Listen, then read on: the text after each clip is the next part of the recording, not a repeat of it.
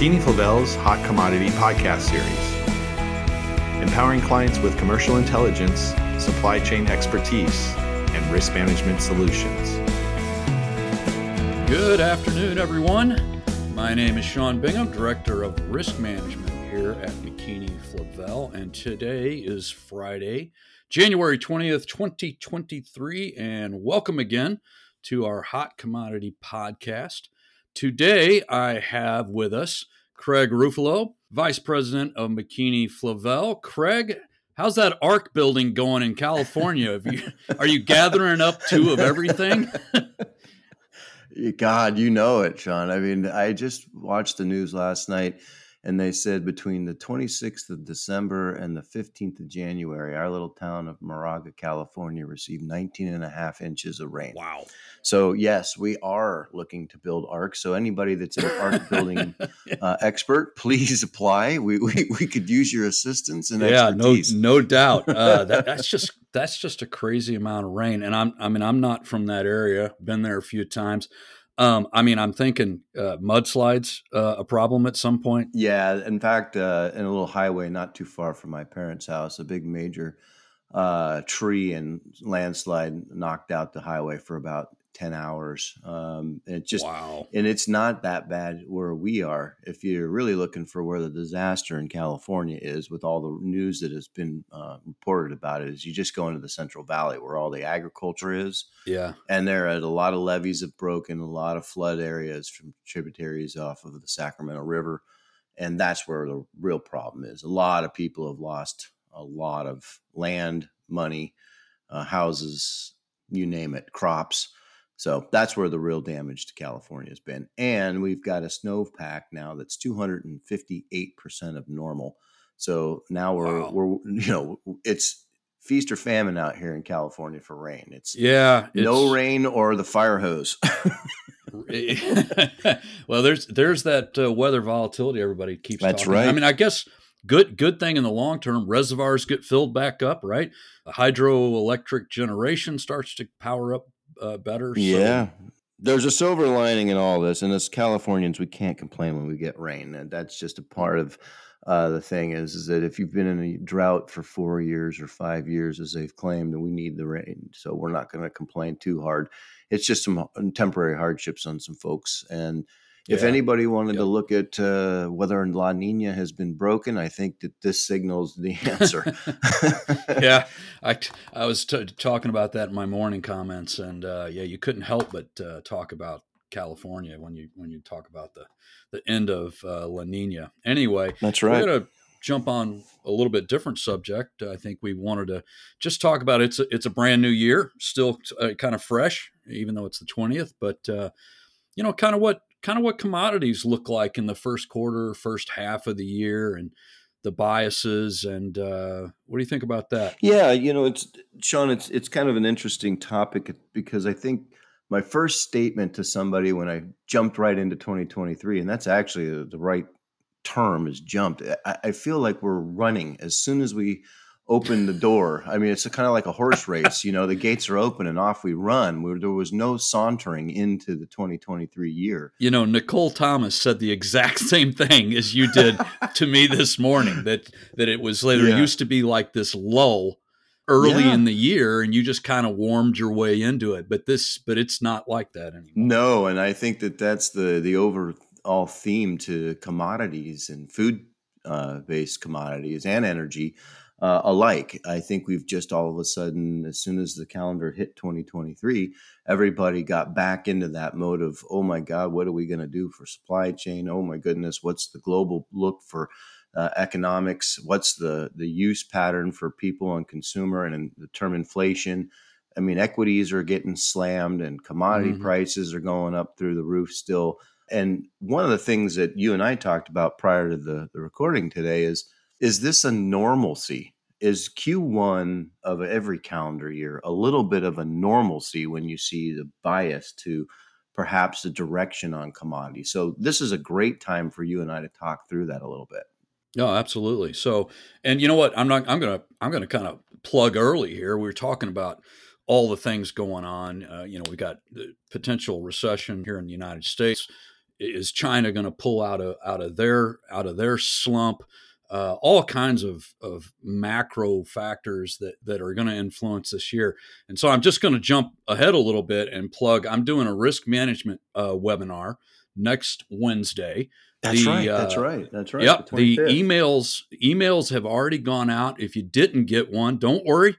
Don't fret. Uh, you can you can jump on the McKinney Flavel uh, website, and that is mckinney-flavel.com. You can register right there.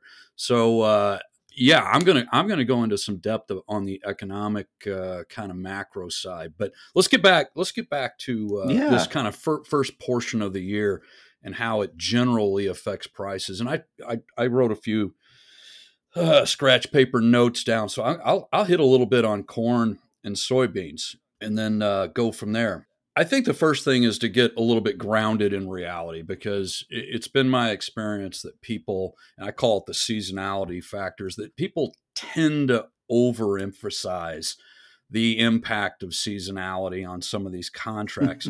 but they're yes. but but they are they're absolutely present. So let me let me give you I, I pushed it out a little further. I looked at from January 1st to the end of May. So okay. the first the first 5 months of the year. Now, the average increase over the last 20 years, and this is my, I'm not going to get into the details, but this is my detrended math on, on how to how to calculate seasonality. The average increase for corn has been about seven and a half percent. So today at 660, and this is for the December contract. So yeah, I'm, this I'm is for the yeah the deferred. Yep, this is for new crop corn exactly. So if you look at you know dees corn today, roughly around 660. That's about a 50 cent increase in the price of corn, all things, all, all else being being held equal. So, yeah. I mean that that's that's a significant move. You know, if we were looking at something more 450ish on average, it wouldn't be as big. But that's what we've seen over the last 20 years. But really, what I think in the corn side, what's what's more interesting is, yeah, it's a 50 cent move. It happens about you know you get about seven and a half, seven eight percent, but it's happened 15 of the last 20 years that mm-hmm. we have mm-hmm. ended higher at the end of May than we than we were uh, at the beginning of January. So yes. while the impact is not as great as I think people think it is, the probability is very very high. Yeah, and that's a very good thing to, as a gauge point, Sean, for anybody uh, looking at commodities. If you're looking at a bias, gauge the probability of the continuation of a theme, and this one proves you know you've got a lot of factors going on that. South america has gotten through its harvest. You've got north northern hemisphere getting into its planting seasons and any kind of volatility in the weather creates more risk uh, and therefore creates this general concern over not having a crop so that makes sense. Yeah, that really makes sense. Oh, I, I, absolutely. Because we just, as at the beginning of the year, we're all thinking about what the crop's going to look like at the end of the year, what our stock's going to look like at the end of the year, and really, until we get mid-year, we we don't really know. it's all we don't really know, and so there's that there's that continuous climb uh, in December in uh, in corn and soybeans and in a little bit lesser degree wheat through the through the first half of the year, and and it, it's not as prominent. I'll give you some numbers. November soybeans. It's not as prominent in soybeans. It's been a little bit more than 50 50. So, about 55% of the time, we are higher at the end of May than we are uh, at the beginning of January. The average increase is about 2.5%, which at 1350 uh, soybeans, November soybeans, is only about 34 cents. So it's it's a little bit more muted yeah. in soybeans and you know probably because that crop is getting bigger in other places. Uh, you, you probably speak more to that, but uh, certainly more muted than what we see in corn. It'll be very interesting going forward. You know, this is a 20 year uh, average, you know, so you're looking into the last 20 years. Correct. One of the factors that has changed in the last, say, 18 months to two years has been the use of soybean oil as a fuel. You bet. That's, you know, the renewable biodiesel uh, industry is not fledgling, but it's certainly caught the global attention uh, and has become a larger percent of the value of soybeans in the last, I would say, 24 months versus the traditional soybean meal is what you crushed beans for. So it'll be very interesting to watch, Sean, over the next two, four, five years out that if you don't see a little bit more of a raise in the volatility, uh, January, May, and the probability of a of a bullish bias because of the use of crush on beans Right. uh, globally for for as a feedstock for a renewable biodiesel. No different than corn in the United States is used for ethanol. So since 2005. So that's just kind of a an observation that we may want to watch moving forward on that on that uh, complex on the soy complex. But in general, the volatility remains, which is what's going to be a theme to next week's uh, webinar, I'm sure. Uh, in general, now the thing that I've been Yep. trying to get my hands on and just really focus my attention on is the economic outlook and the health of our economy and the global economy and how that might trigger some slowdown in demand because inflation is is been talked about at nauseum. We don't really need to to bend that ear anymore because we've all watched it. It's happened. It's happening. The thing that we don't know is the curvature of the demand base. And you know, in sugar, for example, one of the things that everybody has been keeping their eye on is is the demand real? Because everybody that you've talked to, whether you watch TV, radio, podcasts, webinars, is telling you, and in any kind of print press is telling you sugar consumption should be going down based on the added sugars campaign to reduce your caloric content and use of, uh, of sugar. Yet over the last Right. two years, we've seen massive growth uh, in sugar use uh, domestically here. So I'm watching to see if we finally see the true up of demand curve is consumers' behavior uh, when things get expensive. Um, and the confectionery industry is already hinting that uh, demand is starting to wane because they've taken such price increases at the retail level. So we're going to find out. But my gut tells me sugar demand will be muted comparatively to the past two to three years. That's just my take on sugar. I got yeah. I'll, I'll a question on that. So, and I don't know this. You're you're, you're the expert on this. Is some of is some of this increase in sugar demand uh, that we that was a little bit unexpected given the health concerns and all that? Is some of this because some of the quote fake sugars have, have turned out to be really not the panacea that that everyone thought they were? well, there's certainly been an interesting dynamic because most consumers uh, started to see the difference between high fructose uh, corn syrup and sugar in their eyes based on advertising. That's been muted. Uh, now it's whether it's high fructose corn syrup or sugar, they've kind of been bent as, eh, that's not so good for you. But then worse for you is what they have called high intensity sweeteners and artificial sweeteners. So, so anything like saccharin yeah, or those are the ones I'm uh, talking about. aspartame or any of those, they have definitely started seeing a worse uh, consumer behavior. It's natural, natural, natural is what they're after. So there's some products out there, Sean, that would be suggested as as substitutes. The problem that most of them have is price point against the price of sucrose, despite the fact that we've seen increases in the price of sugar. Some of these alternatives are even more expensive, uh, even even in the natural ones. Mhm. Um, and the odd thing about all of this is that sucrose and high fructose corn syrup are synonymous with, oh, that's bad for you. But yet they are naturally reoccurring in anything and everything that you eat. right. Right. so whether Right. you eat a carrot, a potato, or anything else, um, they are naturally occurring sugars inside those products. They're just not extracted to create sweetness in in products. You know, so for beverage or for for confection or what have you. Right. That's it's just an interesting dynamic. So when you eat a salad and it's got carrots or it's got radishes, it does have sucrose in it. So you're eating sucrose, people.